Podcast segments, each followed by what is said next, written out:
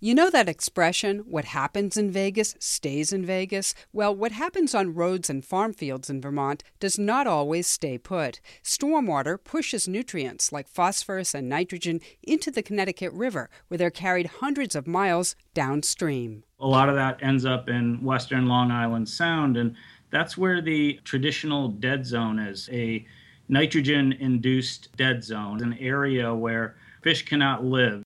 That's Roger Reynolds, legal director for the Connecticut Fund for the Environment's Save the Sound program. Reynolds says the sound is in crisis because of too much nitrogen. Just these past couple weeks, we've had instances where over 100 turtles have died because of a poison algae whose growth is promoted by nitrogen and we've had tens of thousands of menhaden die off in Peconic Bay because of a dead zone, because of a hypoxic, low oxygen zone. They they got caught in that zone and they died. And th- this is in the supposedly healthier part of Long Island Sound. The majority of the nitrogen in the sound comes from New York and Connecticut's wastewater treatment plants. When nitrogen gets into salt water, like the sound, it acts like fertilizer, so plants like algae grow easily. But when algae dies, the bacteria, which decomposes the plants, consumes the oxygen.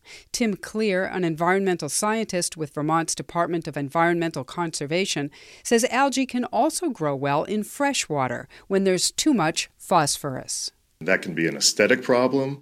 It can also be a problem for uh, the wild or the aquatic life in those rivers and streams. The oxygen that the aquatic life needs to survive can be in peril. David Deen, a Vermont legislator who is the lead sponsor of the Clean Water Bill, says in the Connecticut River, algae can grow in slow moving stretches, often behind dams. What you get in those areas is excessive plant growth. And terms of uh, being able to boat or canoe in those areas or swim in those areas, it's, it's problematic. The Clean Water Law creates a fund that will help pay for projects to prevent runoff of these nutrients from farms' development and roads. The law also creates a total of 20 new positions in Vermont's Agency of Agriculture, Food and Markets and in the Department of Environmental Conservation.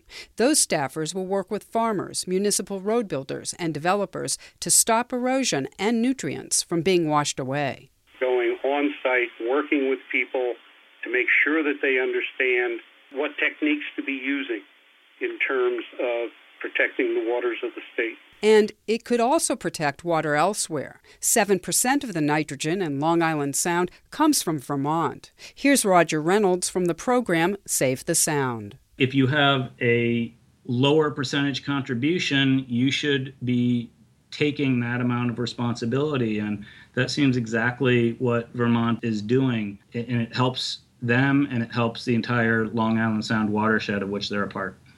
Vermont's clean water law is in sync with the work of environmental advocates in Connecticut and New York. They just launched a campaign to convince the EPA to put Long Island Sound on what they call a strict nitrogen diet by reducing the amount of nitrogen that's allowed to be discharged into the estuary. For New England Public Radio, I'm Nancy Cohen.